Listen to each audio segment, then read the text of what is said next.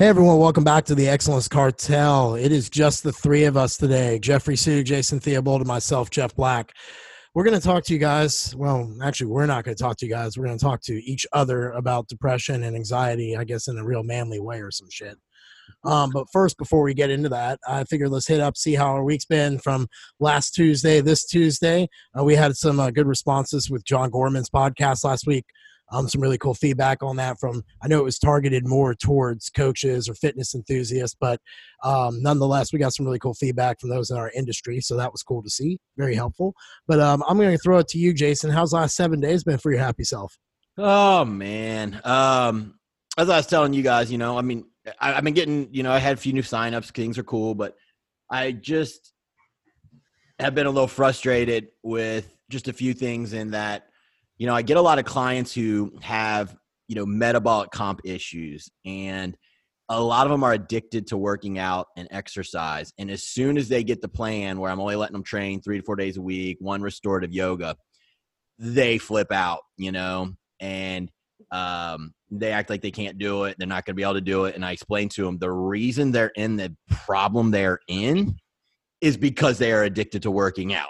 And that as soon as they would let that go, their body would actually start behaving better um, and do the things we want it to do. But getting people over that hump, it's really tough. So after you sit and spend three hours of, you know, a, you know, setting out a program for someone, and then they get back to you and they're like, I don't think I can do this. You know, it's, it's frustrating to say the least. And I've had a couple of those this week, but all in all, you know, a couple clients signed up this week. Um, you know, I'm healthy. Financially sound, everything's fine. It's just, you know, sometimes that stuff just gets frustrating, and uh, then it kind of compounds. But otherwise, all good. Ready to talk about anxiety today. Yay. You know, I think it's tough um, from our perspective to, to coach that aspect of more rest, considering most people are just brought up like you can outwork that your problem. And I'm like, mm-hmm. mm, this is one you just can't outwork, sadly. Can't outwork it. It's like redlining a car forever. Eventually, just blow the engine. Yep. one hundred percent. And it's a good analogy. Yeah. And so I, I can understand your plight, because sometimes I'm just like, fuck, and I throw my keyboard away. I've even dropped myself after I got back from uh, from Tennessee. After that dime, I, I did six days with you all, and I had been pushing hard for five. I pulled it back to four. I could just tell my body wasn't responding the same. I pulled my hits. I'm not doing hits anymore. Let my body just fill out, get a little plumper. But everyone thinks, God, you got to be doing six, seven days a week, or else, you know, they're not going to get where they want. And, and uh, it's just hard to sometimes get people to do it. And it's frustrating, because I know if they would, I, I can help them. But all in all, not a bad week. Just a little frustrating on that today. What about you, Sue Sue? I heard uh, some guy saw you in your B M W. He follows you. You yell First Call Out Fitness. He did not comment on your hair, which was extreme disappointment. No, he did not, because I was going to Whole Foods. It was dark. And I saw that. So for those who don't know, you know, I have a this B M W M four C S. There's only five hundred in the U S, made in the U S. I have one of them. And it's a very unique car. So this guy comes up to me, tailing me, wanting to race. We pull up side by side next to a red light, rolls down his window. He's like, yo, man, I've been following you on Instagram. And I'm like, oh, yeah? He's like, your First Call Out Fitness, right? I'm like, yeah, that's me. So we uh, we waved, and, uh, you know, that was it. I followed him back. His uh, his his name is Casper M four, because it's a white B M W M four. But is that um, going to be the peak of your fifteen minutes? That's good. That's it right there. That is that is peak stardom for me. But hey, listen, great week. I recovered. My adductor recovered from the pull, from riding the mechanical bull down in Nashville. Um, couple new clients as well, returning clients, and also someone left another trainer at that old gym that I was at to join First Call Out Fitness, which is great. And then I had a former client of mine uh, who who bashed me on social media, which was awesome as well, which added to some anxiety. Yeah. Yeah, that sucks, man. That sucks. Yep. Well, you know, my week's actually been um, pretty good. I've had a few new signups. I just finished my H R V course when I logged in on here today. So I'm certified mastered out on that one, like Sensei Yoda shit. Um, otherwise, I've got that Jarrett Strong fundraiser next Wednesday at the gym, uh, yes. where we're raising money, which you guys contributed as sponsors to. Um, so thank you for that. We're doing that awesome. Next Wednesday. So um, kind of, I've got a little bit of anxiety about that one starting to build in me, because, you know, um, we raised over eleven thousand dollars when we did Riker Strong for Thera in two thousand seventeen. And you know, this time I'm trying to beat that number. And, you know, so far we're ahead of where we were last time, but, you know, I'm trying to, you know, help a young man out and his family. So it's the pressure on, and it's self-imposed pressure, but still I want to make sure that this kid has, uh, that I can look back and say, I maximized every network and potential I had to get him the most money. So I'm kind of reflecting on that, but, um, you know, it's weird to sit here and think about talking about anxiety and depression. I'm kind of like uh, the money topic a little bit because yeah, I was me too. one hundred percent. Yeah, I was raised in a Catholic household, yep. So that's like, you know, the fuckery right there. But well, I, well, we weren't real Catholic, but we weren't real open either. It was like, you know, you just kind of shove things under. You know, you know, yeah. I watch I watch friends with parents who are like real open, and they talk about sex and they talk about all these different things. And I'm like, damn, we never talked about any of that shit. You know what I mean? Like you just kind of shoved it down and kind of did your shit. You went to school, you got straight A's, and then you went to college. Like that was what my life was, you know? We didn't talk about all those things that come up. Yeah. I'm like the same thing, you know, um, I went through, as you guys know, because y'all know me being born with my bone disease, I had a real traumatic childhood, you know, that I'm starting to, I was very good at a young age about compartmentalizing it. And um, since I started writing my book about my journey with uh, osteogenesis imperfecta into bodybuilding and kind of like how I've kind of done the un- unthinkable because medical science said that a person of my size and stature couldn't exist. Um, kind of, you know, writing that book has triggered a lot of memories. So I've been having like flashbacks in the middle of the day. I'll catch myself like mm-hmm. going back to a spot, and it's an uncomfortable spot. Sure. Um, and then uh, subsequently, because of that and my inability to process those things and really kind of um, pull them out of a box and break them down and figure out where they need to go again, because I'm like thirty years later, I'm thirty years older, I'm thirty years wiser, thirty more years of shit happening to me. And um, I go back and I'm thinking like, fuck, why all that? So I've been going back into counseling. Um, I go every other week, and I kind of been talking about all this stuff, but Um, I remember when I had that uh, surgery where I had to, it was the bone structure, the Elizavarov, and I had to break my own uh, tibia and fibula every four to six hours for about three, a little over three months. Um, I remember before I left the hospital, they had a, a therapist come talk to me, and he was like, "Are you thinking thoughts of self-harm?" And, you know, I'm like, I'm not even ten years old yet. I'm like just laying in a, in a hospital bed, like, uh, no. But that surgery was my first test into madness. Um, and what I mean by that, you know, at nine, ten years old, you don't know how to tell people that you're sad, you're dark, um, that the lights just aren't on up there, that you're just like, you know, why this existence, why this, why that. You don't know how to convey those things, you know.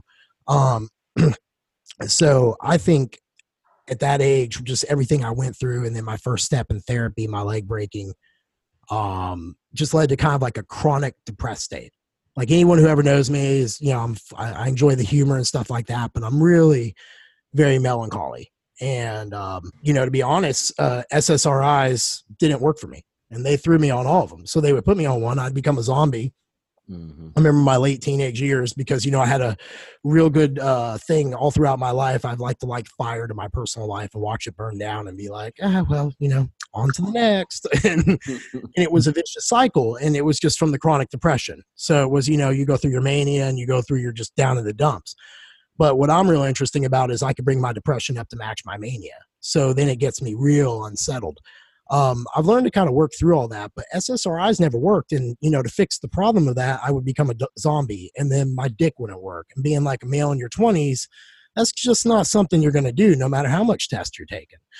so um, I kind of got into, I've, it was very, very frustrating to have treatment resistant depression. I don't know if you guys ever suffered from depression, but once the lights go out, it's real hard to turn the lights back on. Like you have to like really kind of like get uncomfortable with yourself, for me personally.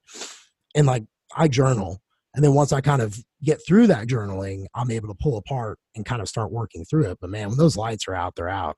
I, I personally, you know, I was, I, I put that video up on the, on my page, and I've dealt with clients who are clinically depressed. And, you know, I'll say this, um, I always tell them to get help. If you're a coach out there or even a friend, like don't think you can fix that. If someone is truly clinically depressed, like I always counsel them to get to a doctor, get to a therapist. Like coaches, we are not equipped to fix that for someone. It's different than just a day or two of sadness in a client reaching out.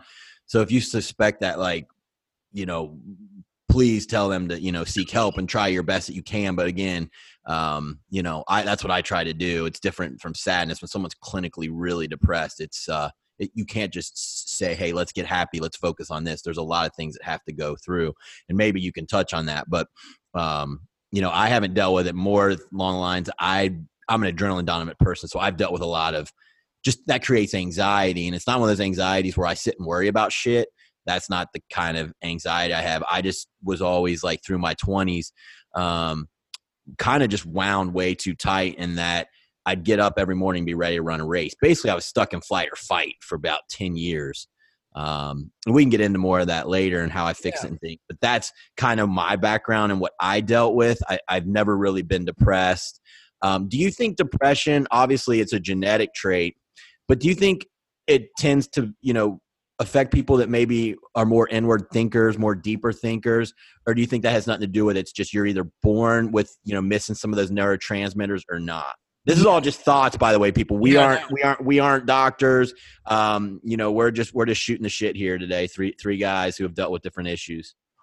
I a hundred percent agree with that. Um, my dad's dad hung himself. So he, you know, so I already know, like, that, that kind of, like, I guess taintedness is in the family tree. Yeah. Um, I, I can be like, you know, so to be real with you, the, the, the S S R Is, the mood stabilizers never worked for me. Um, it wasn't until I, um, tripped mushrooms a few years ago that I remember after doing it, like, the experience, I felt like I, you know, they, they talk about all this stuff now, and I'll get into it here in a little bit, but, um, you know, I tripped shrooms. And I remember for, like, weeks afterwards having such clarity and such centeredness. It was the first time ever in my life I ever felt peace. So, um, you know, I didn't really think too much about it, um, until I started reading, you know, like, y'all know, I read all the time, and I found this book called Stealing Fire. And it talked about the flow state. And it's, like, talking about skydivers who, like, just will keep going until basically they kill themselves, you know, like, or the, the uh, cliff jumpers, whatever, base jumpers. And it's like this, this state of flow. And, and uh, one of my favorite books is Relentless by Tim Grover. And he talks about the flow state. I mean, if you think about what Jordan did, he was taking shots, hit fifty percent of his shots, made fifty percent of his shots with cameras clicking. At that time of age, all those cameras were going off every shot he took, you know, the concentration, that flow state. Um, and they were talking about how Silicon Valley, namely Google, was replicating flow state with microdosing L S D. And I was like, well, shit, that's real interesting. So I started digging, and then I found the John Hopkins research. Now, Um, that was a really big one. It's talked about, like, Michael Polian's book and so forth, um, how uh, psychedelics, uh, I can't remember, but it's like how psychedelics are changing um, something. Yeah, uh, I won't misquote it, but it's by Michael Polian. And it's recent. He was talking about the John Hopkins research. And what they did was they gave mushrooms to people who were diagnosed with cancer. And they went through this experience. And afterwards, over seventy percent of them said it was one of the most meaningful experiences they had ever done. And then a year later, it was still up in the sixty percent. And then that's when it really started clicking with me. And then that's when um, I can be honest, and I'll say openly, because this might help someone, my microdosing L S D and microdosing mushrooms has done more for my depression than any other drug they've given me. From the serotonin dump? Yeah, and I- I'll be honest with you, man. After taking that H R V class, it makes me wonder if it does something to the R R B, which is the signal in between every beat. You have that, like, uh, it's not like a manometer where it's like click, click, click. Each beat's in, uh, different, and each beat is coding to your A N S, your autonomic nervous system, either to heal, like repair itself, or get ready for fight. So fight or flight. It's basically always doing that. Yep. And it makes me wonder, because after I microdose, and I, I'd be curious, so if anyone out there's microdosing, message me on this. But after you microdose, or at least I do, my heart feels different for a few days. Like, I just feel like way lifted off my chest. Like, I don't feel like people who suffer from anxiety say it's like an elephant on their chest, like the pressure sometimes, you know, just the, that just like it's suffocating you, you know, um, probably not what you're talking about, what you suffer from. Mm-mm, no, but I, I can tell you that I feel different after it. So, um, you're seeing a Tim Ferriss recently had a podcast where he was talking about, they're saying ecstasy M D M A is going to be um, probably uh, F D A approved in about five years or less for treatment. So people can, you know, kind of get open again with themselves, because really? M D M A wow. is real good for the, um, the feeling side, you know, allows you to kind of just get that compassion and that emotion, allows you to feel again. And they're actually about five years less from using mushrooms, cycle, um, from, um, uh, using mushrooms in regards to depression and anxiety treatments. Um, so it's really cool stuff that's going on out there. And the best part is they're non-addictive drugs in a society where addiction's just running rampant, you know? I mean, it's all over the place. The biggest problem is, you know, there's no good way to really get, you know, um, acid and all those things. Um, you know, not everyone out there is going to be able to find it, um, put things together. That's, Correct. that's the, that's the unfortunate side, or at least, you know, they're not going to be able to, to, to go try it themselves, at least easily. Unfortunately, I don't think there's any state that even right. Colorado, I don't think is there yet. No, but, but, or, I, or San Francisco, but, but what I will say is this: when I was eighteen, nineteen years old, I was into anabolic steroids. I didn't drink. I didn't smoke. I hadn't even done dope or anything. If you had told me at eighteen or nineteen, Jeff, when you return thirty-seven, you're going to do psychedelics and you're going to be start smoking weed and all this other shit, I was like, get the fuck out of here, da-da-da-da, drugs, pussies. I would have been like, you know, say no to drugs. Drugs are for losers, you know? And I would have gone down this whole thing because it was like the whole, I was raised in the D A R E society, you know? I was a D A R E kid generation. So it, it blows my mind away as I journal, because I think of how I was just a few years ago before I started taking these psychedelics and how my thoughts are completely different. So... I mean, I don't know if that's a sense of uh, should maybe draw a line to me now at thirty-nine compared to nineteen. That's just how desperate I was to make my problems go away. Like, well, I know from my foray into uh, microdosing L S D, just, you know, usually it usually happens when I hang with Jeff. But, you know, there is a huge serotonin dump and you feel a huge relaxation just kind of come over the body, basically, is what I feel. Um So I am not surprised that it would help anyone depressed, because S S R Is, I mean, that's what they do. They prevent the uptake of, you know, of serotonin from being, you know, wasted, and it builds up and you get more serotonin basically. Um, but, you know, without the side effects, like you said, like it can cause impotence. They can cause, um, you know, where, where you, you can't get off during sex. I mean, there's a lot of nasty side effects that can come from them.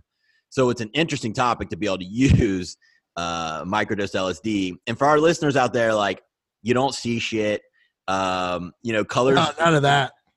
You're not, you can hold, you can literally give a presentation and knock it out of the park. Like, you're, it is nothing like that.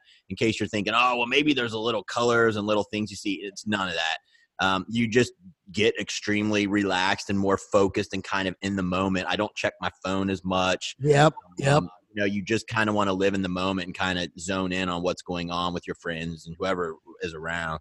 Um, so it's an interesting topic. It's just, unfortunately, one that most people don't have access to even to even try it at the moment. But it's interesting how it's definitely helped your depression. Sue, what do yes. you think about all that now, knowing I just divulged all that? Because I know I've skimmed surfaces with you a little bit and kind of didn't really say too much, but you know, um, now that you've heard all that, what do you think? Like, from, I, I just, what's your perspective on depression? The, you know, all right. my all right. Well, okay. Well, my perspective on de- like clinical depression and severe anxiety is that I honestly have not experienced too much of that myself. You know, I have days where I might feel sad because two clients quit the team, or maybe I didn't close a, a client, or maybe someone online is talking shit about me and I never did anything wrong to them and it hurts my feelings and I get sad. um, and in situations like that, you know, I feel better the next day, or I'll go out and I'll buy a pair of Gucci shoes and I feel better. Like, it's really simple, you know, for me to, like, my ups and downs aren't, you know, very serious, and I understand where they come from. Now, in terms of, Um, like like drug use, uh, self self uh, prescribed or or doctor prescribed, I don't have any experience with that either. However, I am sort of like, I guess it's a, is it libertarian libertarian viewpoint, where I think people should have the freedom to do what they think is best for them as long as it doesn't harm me. So, you know, if you want to microdose L S D, you want to smoke weed, you want to do whatever, do it if it helps you. Um, but like, you know, to Jason's point, it, you know, unfortunately in our society today, we do have laws that restrict drug use. So not a lot of people are going to have access to even experiment with these things or even get them in, in, um, you know, a quality, quality dose or whatever. You know, there could be a lot of black market stuff out there that could be more dangerous. Um, so would I recommend that? Mm, me personally, no. I wouldn't recommend using drugs to to um, alleviate feelings of sadness or depression, because that could also lead to addiction. Um, so you got to think about that. You know, I appreciate your honesty and your candidness there, considering a, a stark contrast to mine. Um, and, you know, yeah. It's one of those deals that even though I suffer from that, and I'm kind of sitting here thinking just the ego side of me, like Sue has no clue, like how dim it really is some days in my head. But the way you said it respectfully, I really actually yeah. appreciate that. So thank you. Of course, man. You know, 'cause I mean, I think that we often can't have dialogue out there anymore. You see people just, this is how you treat depression and this is how right. you treat anxiety. But yet yeah. people are still committing suicide. You know what I mean? And especially among males, it's, it's climbing. Right. Um, Because nobody wants to talk about it. Guys don't want to open up. Yeah. And, you know, I'll be I'll be honest. Like, I'm sitting here like, holy shit, I just really said a lot about myself. and, and it's a little awkward to know it's kind of now out there. But, um, you know, I, I, I want to circle back to the anxiety. I, I'm, I don't really – if I have anxiety, it's mostly just from some target date that – or some situation I've made in my head that, like, if I don't do X by Y, then Z is not going to happen. And it's really arbitrary bullshit that I conjure up in my head. So I can't really say I've suffered from anxiety in any regard. So, you know, Jeff, I know you've gone through a lot of schooling and so forth, similar to Jason. Um, and you guys both seem like you, you managed to handle the anxiety. Would you say that that was just because of the, maybe your all's backgrounds, kind of how you have? You know, no, I don't think it's because of background, because here's the thing, Jeff, with my anxiety. So I, I want to say to, to everyone, and this is like for people who, like people who don't know me won't really know this, but my life in real life is better than it is on social media.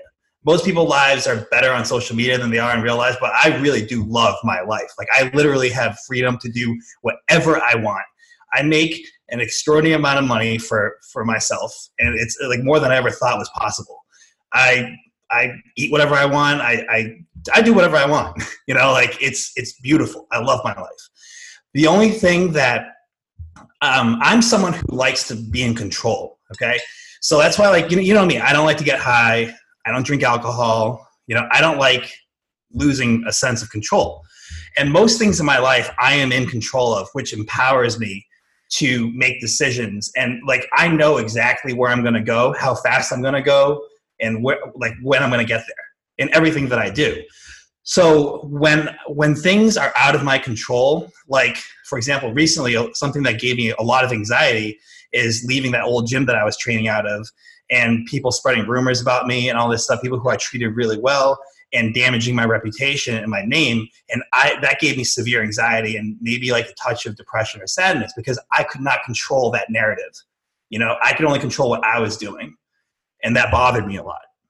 Do you know, so, so basically the high pressure situation, you know, high pressure schooling, stuff like that didn't really phase you. No, I, I went, my, my M B A program was like, I think, I thought it was easy, you know?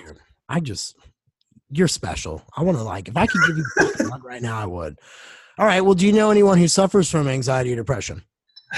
Man, with they, they, it kind of bothers you to see them go through that. I, maybe my brother, my, my brother is, uh, you know, five years younger than me. He's thirty. He lives at home with his, with, you know, our parents. Um, he currently doesn't drive. He doesn't work. No girlfriend, not in school. No, he just, he smokes a lot of weed. Um, And I love him. I don't think he's going to listen to this podcast, but I love him. He's, he's my brother. You know, I enable him to like chill all day and do nothing. He literally just like plays like, I don't know, like N B A two K or like Zelda on his like handheld stuff. He doesn't have his shirt on most of the time. He just like sits around at home. And like my parents, they, you know, he has no job. He doesn't have a job. He doesn't collect unemployment either. He just lives off my parents. My parents own a restaurant for some of people. Some Does he work there? No. Well, occasionally, like a couple times a week. but nothing of any extraordinary income. And he's thirty years old. And I just can't, like, I go to my parents' house every Sunday to have dinner with my family. And I see him, and he's he seems like normal and stuff. I just can't help but think that he is depressed. And what does he yeah. do with himself and think to himself, when my parents aren't gone, when I'm not there, and he's alone in that house for, like, most of the day, you know, eighteen hours of the day or whatever.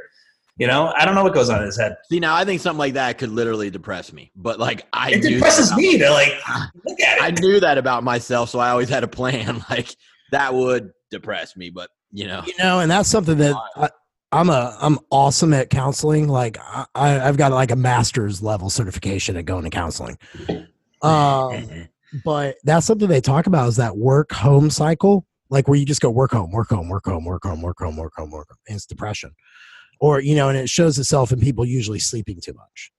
Um, yeah. Usually, yeah. So that that's a really interesting side. Sue, like, you ever thought about just throwing him a shirt and saying, like, let's go to the gym, dude? This is, you know, I've, I brought him to the gym before. He, he has, like, a lot of, like, injuries, I guess, or maybe he's just whining, but he used to row crew. Uh, he went to Boston University and rowed crew, and he has, like, a bad back, bad knee. I'm like, dude, you're, like, thirty years old. Like, how, how bad can it be? Wow. He has, so he has a degree from Boston. Yeah, he went to um, the, the, the, the School of uh, Management, business degree, finance over there. Yeah. What do you think I, it is I, for him? Was there something that happened to him that just caused him to kind of just shut down? You know, he he was living down in Miami for a while, and he did a lot of that drug party scene. He did, you know, like, a lot of alcohol, some cocaine, weed, all that kind of stuff. And he just partied, and he just sort of lived that, you know, work nine to five, then waste your money, waste your time on the weekends with the wrong people. And it just cycled like that for years. And then he got sick of it. He quit his job, didn't get unemployment, drove back home. He somehow couldn't afford his car anymore. And then now here he is. Wow. So, Jason, what about you? Well, I'm yeah, I mean, from, you know, law school, here, here's the thing for me, um, with all the studies and, and, you know, when I was in law school, I was doing bodybuilding shows and law school. And, you know, there's a, there's a pressure to be, like, top ten, top fifteen. Um, yeah. That was why I was curious if that manifests itself when I asked that. Well, question. It did. But if you would have asked me until I was in my third year, are you stressed out? I always said no. Like, people would say, are you nervous for this test? And I'd be like, nope.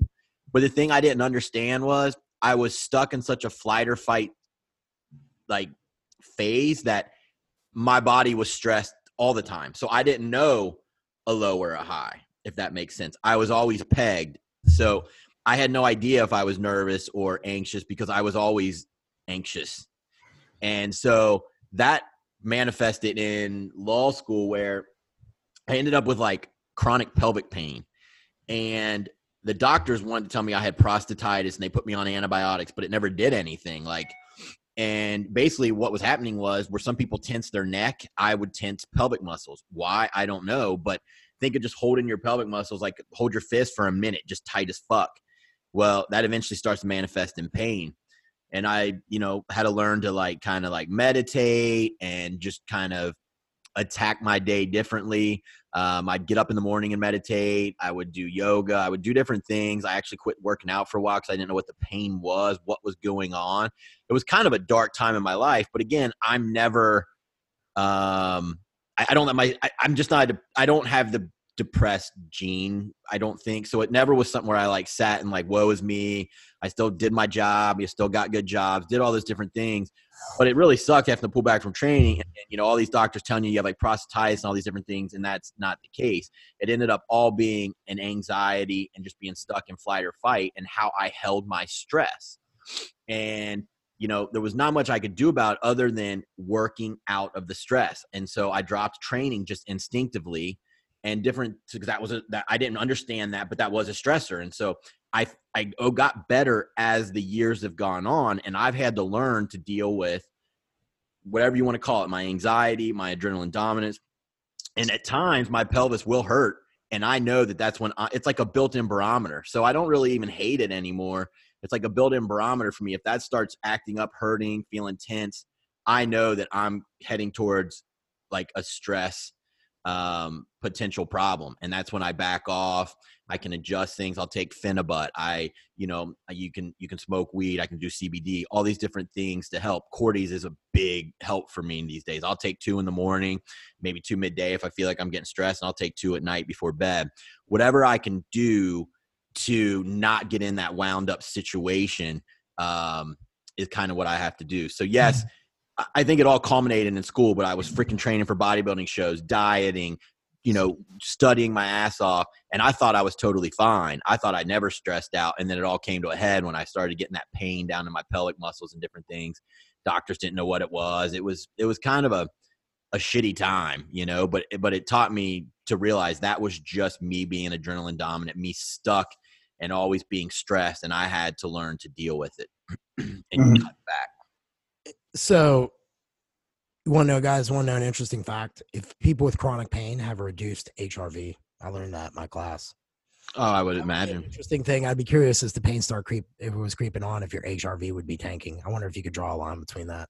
Probably. I'll have to get with you offline on that about that. But now um, I will say with, I think for those who are listening, why don't you define for you what adrenaline dominance is? So that's the fight part of your nervous system. That's the part that says, you know, you're under attack. There's some kind of stress. So, you know, I kind of dealt with this in all my twenties and then into my early thirties. And I finally, as I learned more, you know, coaching bodybuilding, just reading, I took a neurotransmitter test. Okay.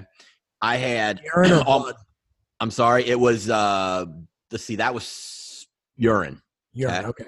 And I took a cortisol test while I did it too. Okay. So here's how I came back. I had literally no serotonin, very little GABA. My norepinephrine and epinephrine were pegged. So I was basically a race car with no brakes. Okay. No braking system. So I was stuck in flight or fight. I had a cortisol that was completely flopped. My circadian rhythm was completely backwards. My cortisol would spike at night. It was low in the morning. That's why I was tired. This was around two thousand four. I tried to prep. I got on stage, but I looked like dog shit, and I didn't know why I couldn't get lean. All of this culminated around then. Um, and, you know, I'm, it had been going on for years. It had been going on for years, but I didn't know, and I didn't know what to do. So adrenaline dominance literally is when your adrenaline neuro- neurotransmitters are way too active and you don't have enough braking system. So, um, it, it, it's, it's horrible. Like you wake up in the morning and you're just, you know, I was like uneasy, but yet no energy. It's really weird. Like you feel like you should be going to run a race, but at the same time you have no energy to do it. It's really odd. Um, and if you read about being stuck in sympathetic dominance, you'll, you'll see that. So my body is just more prone to go in that direction. Um, but again, you would think because I had no GABA, no serotonin, I would be depressed, but I wasn't. So there's got to be more to depression than just neurotransmitters being off. That's why I think there has to be a, a thought process. You know, more mm-hmm. people are more introspective. More people question their existence. More people are analytical. I'm not really like that about myself. I just pick a goal and I go charge through it. That's, that's me. That's how I am. I, I'm not really introspective as some other people. I hope that doesn't make me sound like a meathead, but I'm just not. Like, I don't overthink things. Um, but in any event, that's what adrenaline dominance was for me and basically what it is. Jeff, um, going, going up on, you know, kind of piggybacking what Jason just talked about, about like, um, you know, his coping strategies, I guess, or his lowest of lows, you know, when he was in, in law school. I wanted to talk a little bit about, um, you know, coping in general to help people, right? And, you know, I happen to be someone who's very introspective. I'm constantly overthinking, right, Jason? Yes, you are, sir. So my lowest of lows, I would say, was when I was, I quit a finance job that I had, making good money, and I wanted to get into training. This is when I first started First Call Out Fitness. I was getting my certifications, and I needed to open a schedule so I could take a client at seven a.m. or five a.m. So obviously I couldn't do my office jobs. So I moved back home with my parents. I was, you know, almost thirty, I think, at that How time. How old are you now? I'm thirty-five. Yeah, you were about thirty then, yeah. Yep. I know, and this was so, about five years ago, because you and I talked all the time about doing it. Exactly. And I took a job at a, a grocery store called Roche Brothers, working in the hot food section.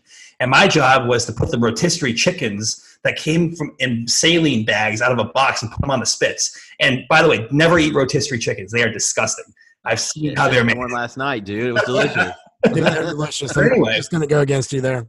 So, so I'm serving this, this hot food, right? And this kid that I went to high school with, I went to, you know, Saint John's Prep, you know, it's a prep school, a lot of like rich families and stuff, right? You know, if you guys remember from the first episode, and this mom comes in and they're like, "Oh, Jeffrey, how are you? How are you doing? You know, how, how's life? All this stuff. I see you're working at the grocery store, all this stuff. Well, my son's doing this, this, and this." And in my mind, I'm, I'm like turning red, yeah. you know, I'm just like, this bitch, like, you know, to like rub it in. And I'm like, I know I'm not in a good position right now, but I know where I'm going. Yeah. And my, the whole point of this story is, is, is that I knew what I was doing. I was really focused on getting the certifications I needed. I was growing my client base. I was leveraging my resources. My parents let me live with them to save money and all that stuff, right? So I was doing all I could. And I, w- I knew I was. Every night I went to bed, I knew I was doing all I could. And that gave me the security and the confidence to not fall into a deeper depression, feel bad about myself, because all I needed was time, you know? And that's how I kind of coped with that situation. But you had a goal. I had a goal. You had a re in a, in a way to get to it. It wasn't yeah. like you got fired from a financial job because you were, you know, sleeping on the job and then you had to take a job at the local deli. Right. Yeah. Yep. You know, you had a goal, you had a, you know, you, you made, so, you know, I, I think in that situation, I would have been like you, I'd have been embarrassed as fuck. But at the same time, I was. you had a, you had a roadmap. So. I knew, I knew something that she didn't know yeah. and yeah. that was okay with me. But dude, that would be embarrassing as hell. Yeah. Yeah, I can see where that would be like some professional anxiety for you, and probably some depression too tied in that, because I know how it is. You know, I remember back in the day, people seeing me and I didn't necessarily have the best car or the best clothes or anything like that, and then they just kind of like, "Huh, okay, well, I see where you're at," and I'd be like, "One day, motherfucker, I will exactly run that score up on you, unrelenting." Um, now, so it's kind of like a little depressive anxiety point, Jason. What about for you? You have any of that professionally? Which part? Both depression, anxiety, somewhere in there. The so profession- professionally, you mean? Yes, I have. I do think I have anxiety professionally. My, I mean, as you guys know, I mean, I held on to a job in law, which is not the most easy job to have, for like what, twelve years. And my business, I mean, I was making plenty the last five years that I held on. But the reason is, is because I, I'm always scared that the clients are going to dry up, that. Yeah. I'm not going to be good enough. There's going to be so many guys coming in that are better, and I'm not going to be able to support my family. Like, my family eats because of my consulting, you know? I mean, I'm doing all these other things, but like I've told you before, New Ethics is growing, but I'm not taking money from it. Fee for Function is growing. I'm not taking money from it. You know, my family and my house and everything I have is, and so I told Steph, it was crazy. The other last week, I had a dream that I woke up and every single client canceled at one time, and I was going to have to put resumes out and go back into the workforce. And I woke up like in cold sweats, man. And so I can't really say that I don't have anxiety around that, because it's always in the back of my mind. But at the same time, I've always been kind of driven that way, like the underdog. Like, I've just kind of always seen myself that way, whether I am or I'm not. And so I'm kind of driven by, I'm kind of driven that way. So Um, everything, you know, in my life, I, I, I was driven by, you know, to kind of succeed, and I'm, I'm, I'm afraid to, I guess, fail basically. So I do have anxiety in that realm. And, you know, Steph always just looks at me and laughs. She's like, "Dude, you're very established. As long as you keep doing great work, you're going to have clients." But I'm always nervous. I'm and that's why I always try to get better education and, and learn and, you know, do, do the things I do. I'm the same way. I, I know we talked about that last week with Gorman about the shelf life of coaches, but I'll be real with you. That would probably be, so I heard once, you know, depression is the rumination of you living in your past. Anxiety is the rumination of you living in your future, you know, where you're just, and I will say that professionally, I don't suffer from any depression. I'm like you, I'm just like, fuck it. You just got to keep charging forward. You know, I'm right. just, it's, I think bodybuilding taught me that, mm-hmm. that you had to fail so many times to even have a hope of getting better, that you just had to be like, well, ego, goodbye, you know? Right. And, but I think professionally, I have that anxiety. Like, Iron House needs to do more faster. I need to be here. My coaches need to be there. Why isn't this person coming along with the fucking program? You know what I mean? And things like yep. that. And it's because I'm like you. I feel like the well could dry up any moment. I'm like, we're in an industry that the economy corrects just sideways a little bit. Who knows? I do believe that, you know, the good ones will, will obviously live and breathe, but it's just one of those deals where, you know, we're kind of like a niche thing that we do. And, you know, maybe about ten more years, we might be that constant, everyone has to have us because, you know, everyone's health sucks. But right now, I can say that that definitely leads to a little bit of the anxiety that I have.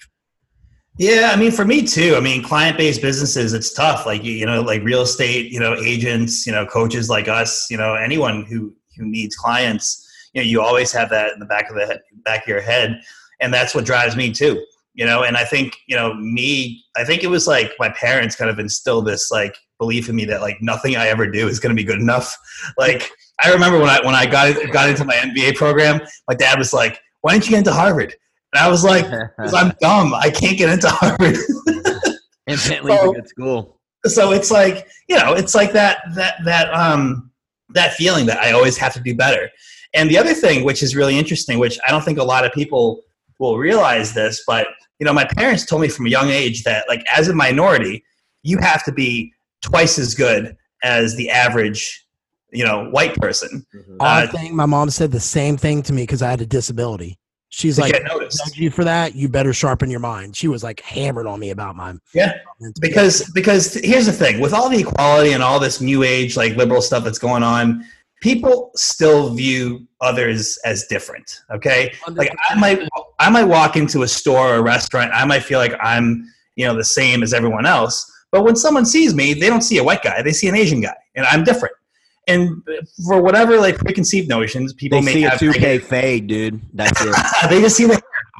Um, but no, in all seriousness, you know, people see difference, and you know, you gotta like for for me, like my parents always told me, you gotta stand out. You have to be that much better, and that's just always been kind of what's driven me. So makes sense.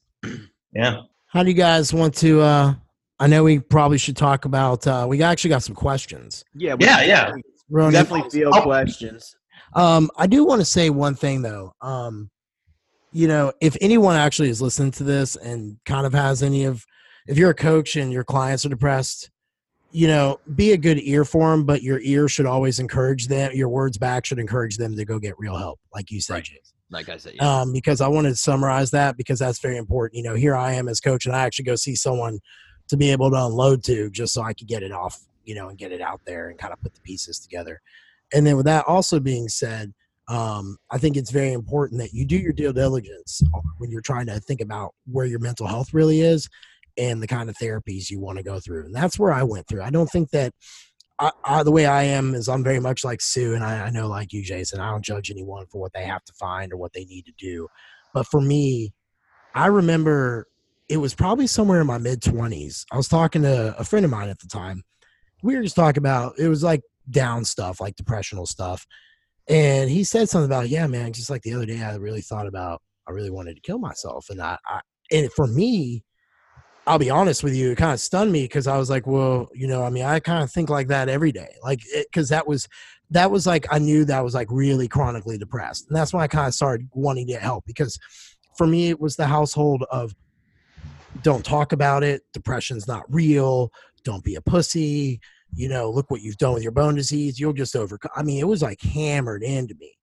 Um, and I just remember kind of like it stunned me because I literally at that point, every day, a couple times a day, just would kind of be like, hmm, you know, and would just think about it. And it was never necessarily that I wanted to act. It was just, it was those kind of thoughts, you know, the darker thoughts. Because, um, you know, I'll be honest, uh, I get real depressed at night. And most people who know me would be shocked, be like, well, why do you get depressed at night? It's because I have to go to bed, and when I go to bed, it's when I realize how bad my body really hurts. Like the moment I lay down, like my body goes into shutdown mode. Like mentally, I start shutting down. Everything starts shutting down. And the only thing I could think of is just my body's resilience to stress over time. It's just all the shit I went through just completely adapted. But even even me, I, I there's a breaking point. You know what I mean? And for me, it's at night. Like every night, I just dread it. So I've tried to like find little things to make myself a little happy. Like I read like a little fantasy book while I'm laying in my bed, little Dungeons and Dragons. But in all honesty, you know, I don't know if I'll, I can't sit here and say that every single thing I've ever done has helped me from the microdosing and so forth. But I can say that, am I better than I was? Yes, one hundred percent. So when right. people are picking yeah. what they want to do, you guys just need to pick what's right with you and figure out what's right with you. I mean, people I, who can help something you. There struck me was like, you know, you've kind of, you know, you relied on doctors early on, but then you kind of had to learn your own body and, and kind of, you know, whether it was microdosing or the nootropics that you're getting into. But I've done the same thing. You know, I found Phenibut, um, you know, I found Cordyceps, um, you know, different things that help. I found C B D.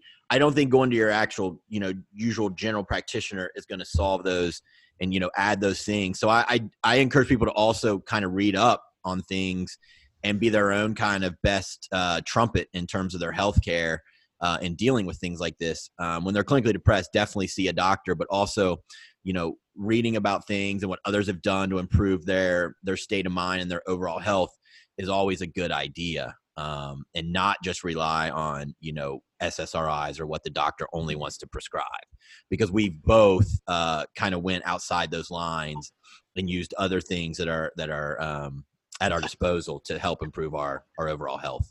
A hundred percent. Sue, I, I do have one question for you, Jeff. Yeah. So, you know, you were saying how you, and I don't know if I'm going to answer, ask this right, but hopefully I do. You were saying how, when you were brought up that, um, you know, it was kind of like, you know, um, don't be weak. Um, you have to be two times better um, because of your bone disease. And, you know, emotions and things were kind of swept under the rug. Do you do the, you know, you're now raising a child who has a brittle bone disease, albeit his leg isn't as bad as yours, but he's broken it playing. Do you talk about the emotions, or do you find yourself being more like, get up, pussy, rub some dirt on it, let's go? Like, where do you now fall as a parent because you've been through that? Or Fuck. do you think you have to just make them tough, and then the bad things that come with it, they have to deal with, but they have to be tough first and foremost? Well, all right. So um, when Keegan, you remember I was three weeks out from nationals. Yes. And Keegan was running to school to see his friend, caught the lip of a curb, and mm-hmm. his femur fractured. Yep. Um, you know, so I've been in two situations with him. Once when I was winning custody, trying to fight for custody of him, he went through, went on a trampoline and broke his leg. Well, in the hospital, mom was lying to him about all the stuff, and so was the other family involved. And I've, I just piped up and said, look, man, this is what this is. We just have to do this. And so I was a little hard on that, but they were like saying like, no, you don't have to have surgery. Meanwhile, his leg's like fuck, fucking broken by like forty degrees. I'm like, well, don't lie to the kid, because you know, some of that, my mom was very honest, and my dad, they were just like straight up. I had input and all that. So I had, I, I started giving Keegan input. So I was harder in that situation. Then when it came to, but he, he just bounced back so resilient. So then I'll fast forward to this one. When he clipped the curb, I leaned down and I looked at that leg, and he was stunned. He was in shock, and I knew it. And I was like, all right, man, well, you know, this is really going to hurt, and I'm, I'm, I'm sorry, but I, I just need you, you know, if you need to, I put my, uh, I was wearing a, uh, a hoodie at the time, and I put my hoodie in his mouth, like the sleeve part, so he could shoot bite on it. And I picked him up, and when I did, I felt his whole leg shift in my arm, and like my stomach dropped. Because at that point, I'm like, fuck, I'm, I'm hurting him, you know, and I knew it. And he, I could feel my hoodie getting pulled to him. And then, um, you know, I just told him in the car ride, you know, I was like, okay, well, you know, we're going to have to go to the doctor, you know, and I just kind of remained calm. And then Thera at the gym, I was seeing her that morning with Riker. She splinted him. We were having to adjust him, and it wasn't easy and uh, for him to endure. And that kid didn't shed a single tear. So they had to pick him up again, but he was splinted, so he was braced. But as we're driving down to Vanderbilt, um, he looked at me and he's like, so is this why you became a bodybuilder? Mm-hmm. And I was like, well, yeah, man. I was like, that's why, you know, sometimes I push you and I'm hard on you to do your workouts and to eat good food and things like that, because this thing, you have to play with it, you know? So um, I guess maybe to answer your question, it depends upon situations. I'm a little bit maybe harder than I want to be as a dad, but uh, you know, man, I mean, it's just living with a disease, a disability, that, a hidden disability that people don't see, mm-hmm. you know, and then trying to like, like fit into society. All you want to do is fit in, fit in, fit in. And um, it, it's just really tough. And that's where the mental turmoil takes. And, th- and that's why I'm trying to teach them like self-care. You know what I mean? Like th- if you take care of yourself, you'll be just fine. You, you'll fit in the way you want to fit in. And I'm trying to teach like that message, not necessarily fit in how you want to, not necessarily where you, where you think you want to is probably not where you want to. Um, but uh, it, it's just tough, man. I'll be honest. I haven't really, I haven't really thought about it. Um, I like to think that I'm a good dad in that regard, that I've probably um, given him enough compassion, enough love, but um, I don't know how much he could probably understand. And that's, mm-hmm. that's because like, so with my parenting with both my children, it's very, very hard for me right now because of their ages to like have this uh, relationship with them, because between the ages of which they are, which Keegan's eight and Jared's thirteen, between those ages of eighteen, eight and fourteen, all I did was endure surgeries, physical therapy every day, and video games, uh, three hours of homeschool a week, and all I did was read. So, like, I'm extremely disconnected. So, like, I'm like, oh, play sports? That sucks, you know, like, or other stuff. So I, like, re- it's very, very hard for me. And, like, I'm the kind of person, I'm a very much a goal setter. So I, like, I have to write down to myself, like, you will step outside your shell today with your boys and go do this. So I've, like, taken Keegan kayaking. I've done other stuff with Jared, you know, off on the on the fly. So, um there's that part of my past that I've dragged to the future, and I can go, okay, yeah. I can make things better, and I, I'm making things better. Yep. So, um, but I think I still have a long way to go. I don't know if that kind of clarifies it or not, but no, it does. I'm feeling it. Yep. Sue, you want to ask your questions that we were asked? You want to roll into them? Oh, yeah. Yeah. So this one, I think we can all sort of contribute to, comes from a, a lady down in Kentucky. Um, she says, if you all as coaches could address how to avoid anxiety with clients regarding getting so caught up in their progress slash emotions and when they are struggling. I get anxiety when I get a check-in that isn't ideal, and I stress a lot about how I can help them better, what I'm doing wrong, if I'm even qualified to help them. Especially as a new coach, as I'm growing my business, I'm continuing to get new cases I haven't coached before. And it excites me, but stresses me out at the same time because I second guess my skills and abilities. Love that you guys are covering this. Thank you. Why don't you go first with that? Me? Well, all right. Well, I mean, we all started somewhere. You know, there were a lot of cases that, you know, I didn't understand, you know, when, you know, I first started out, but I saw mentorship. You know, obviously, you know, Jason, you know, helped me out and educated me on a lot of, um, you know, various approaches and things like that. And I, on my own, did a lot of reading and research. And then it came down to getting the client's buy-in. I, you know, I said to some clients, I said, listen, I haven't seen this before. I don't know one hundred percent if this is going to work, but I know these things, and let's try it. And let's give me your feedback. We'll work together as a team, and we'll try to figure you out. And then I had cases like these build up and build up. And over time, I saw trends. I discovered methods that worked, what didn't. And then I knew how to do these things. But I think if you're starting out, you got to get the client's buy-in. Um, or if you really don't know what you're doing, then you got to refer out. Yeah. I mean, I think that sounds like there's a two part there. It sounds almost like, what do you do about clients' anxiety for results? And then what happens when, you know, you get a client that you're not sure how to handle. So as far as like anxiety from clients, it's nice to, for one thing, if someone's getting really anxious about the results, I might just make them only weigh in once a week. Like right now, like I usually have people just track daily so we can see like different fluctuations and just kind of track things. But if they get too tied to that weigh, weigh in, I'll make it just once a week, same time, same day. And that helps a lot of people. And then you have to look at things like not just the body, because it takes so much time, especially if these are natural clients. Let them like, ask, like show them that they're sleeping better. Show them that they're digesting better. Show them that they're regular. Show them that their periods are now regular. All those things are health markers that are going to make them be better. If you're not sleeping right, shitting right, eating right, digesting right, you're not going to progress. So start looking at some of the other things that they can like buy into.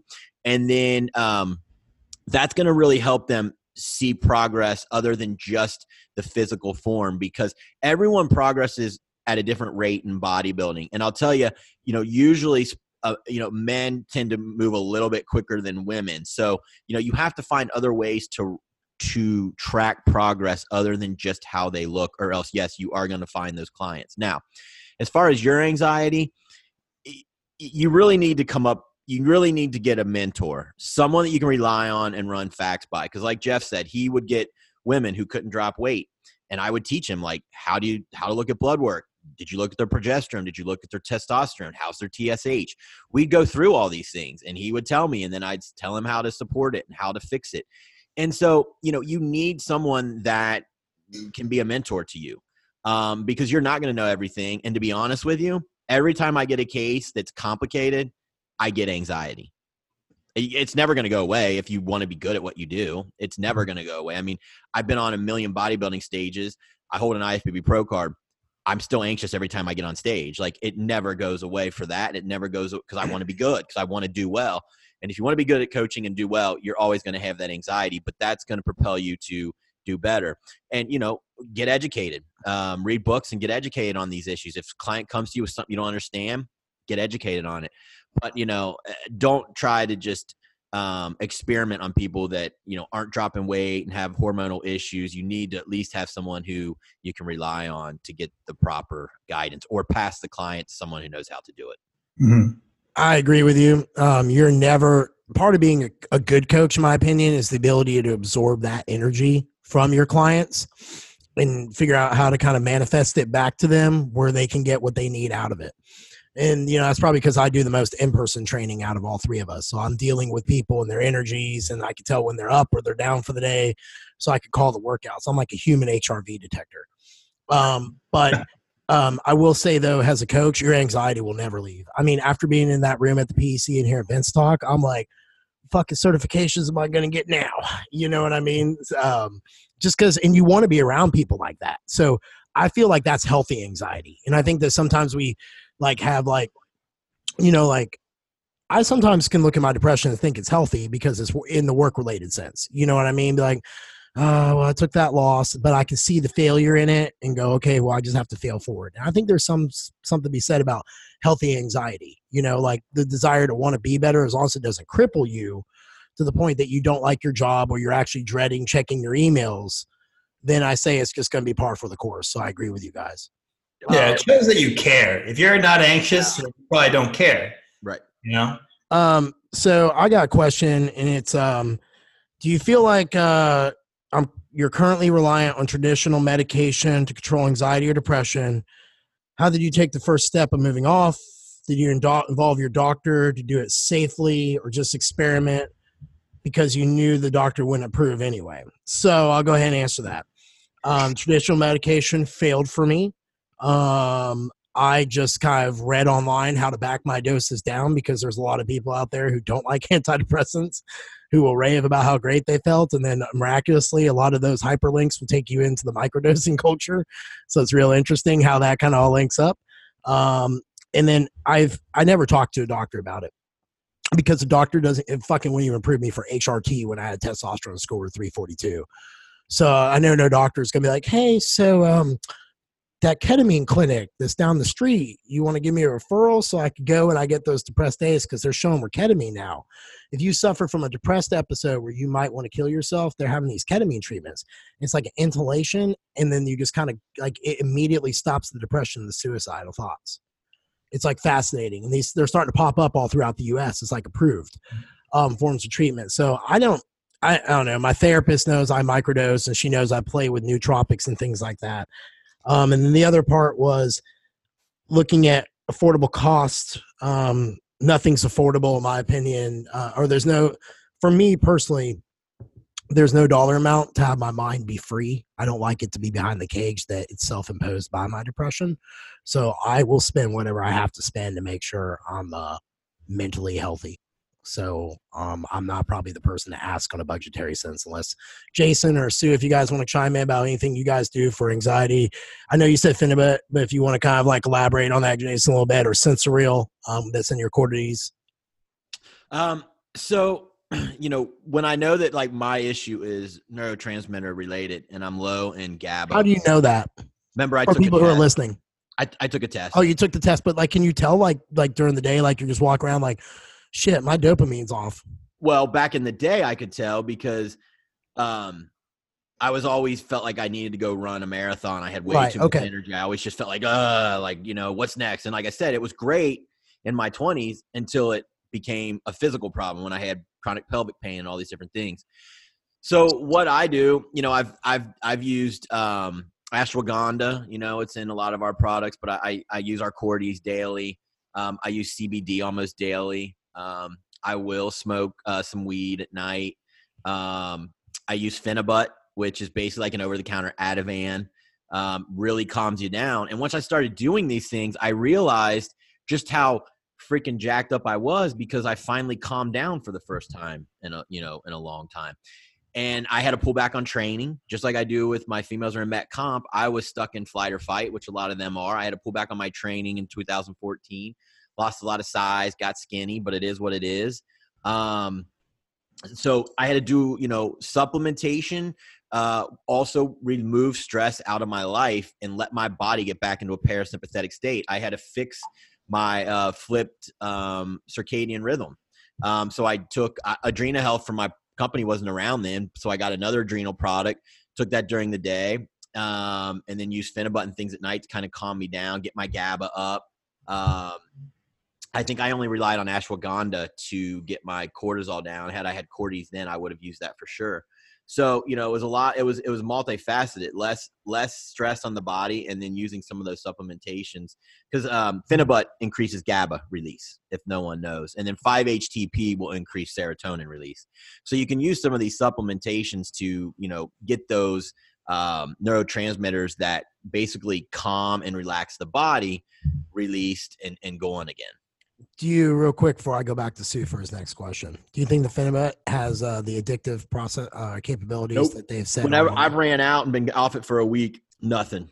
But I, yeah, but it's similar. Weird. I'm not like, there's been other things. Like at one time when this all hit, I did get one doctor to finally give me Ativan. And that's when I finally realized that, like, God, I'm really jacked up, because when I would take that, I would feel so much better. Like the muscles in my pelvis relaxed, like my muscles, I would just be relaxed. And so I real I could I could at least tell the difference between being really freaking pegged and jacked, jacked up to a relaxed state. So now my body was at least starting to feel the difference. But my point is, finally he got to the point where he wouldn't renew the prescription. And everyone's like, you know, I'm reading online and they're telling me you can die from not like Kate like teetering off of it, and you can, you know, be not be able to sleep. I felt a little weird for like two or three nights, and then I was good to go. So I just don't think my body gets super addicted to things maybe like other people, because I've read nightmares online of people like. Yeah, I read them too. Nothing like that. I've been off of it for two weeks and no problem. I don't know. Yeah. So if anyone plays that supplement, handle that one with care and do your due diligence. Same if you do the microdosing, if you're good on that road. Or you can ask yeah. any of us, and we'll be glad to give you the feedback from our uses and help you out. Now, Sue, there's one more question on the docket, isn't there? Actually, the other one was just a comment. They just said uh, they really like the the Jeff, Jeffrey, and Jason. Three, three J's. Three J's, yeah. Well, you know what? I like you guys, and I like your hair, Sue. I want to, I want to like give it like its own guest spot. Yeah? Yeah, no we'll, doubt. We'll let like, the hair have its own episode one time. Who does your hair on the podcast? Like, I could easily have a fucking hour of questions well, just there. Listen, this is this is something. Okay, so this is actually relevant to what we're talking about here, right?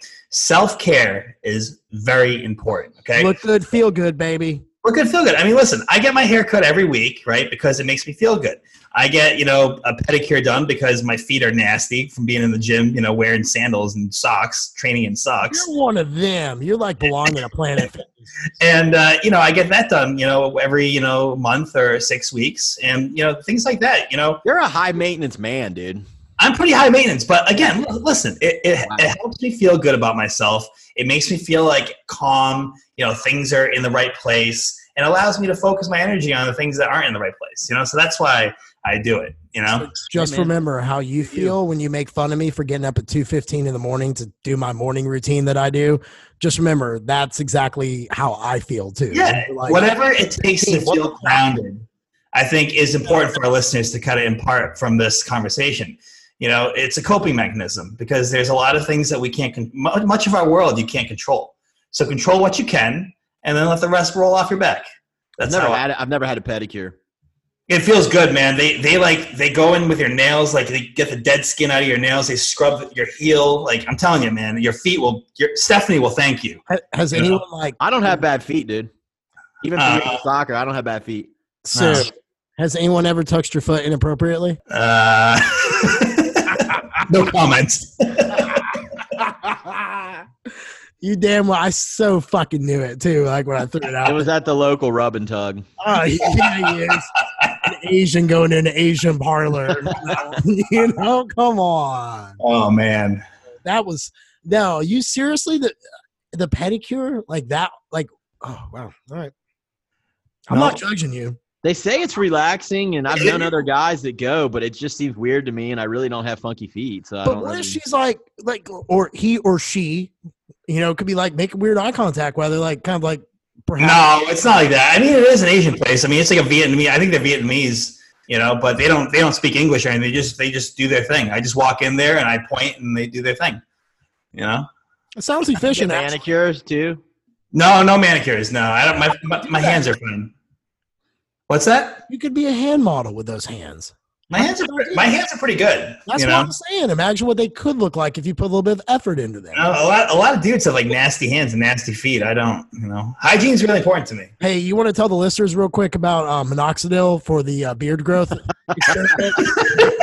right, that so, made my that made my fucking night. Yeah, I, mean, I knew I was going to end it with this. So, today. so a couple of nights ago, all right, guys, all right, I texted Jeff and Jason. We have a real group chat. I was like, I was like, hey guys, have you ever used minoxidil, which is Rogaine, to thicken your hair? And for those of you who know Jeff Black and Jason Theobald, they probably have never used minoxidil, or if they had used it, it probably didn't work. It didn't work, right? No, no I never used it. hell no.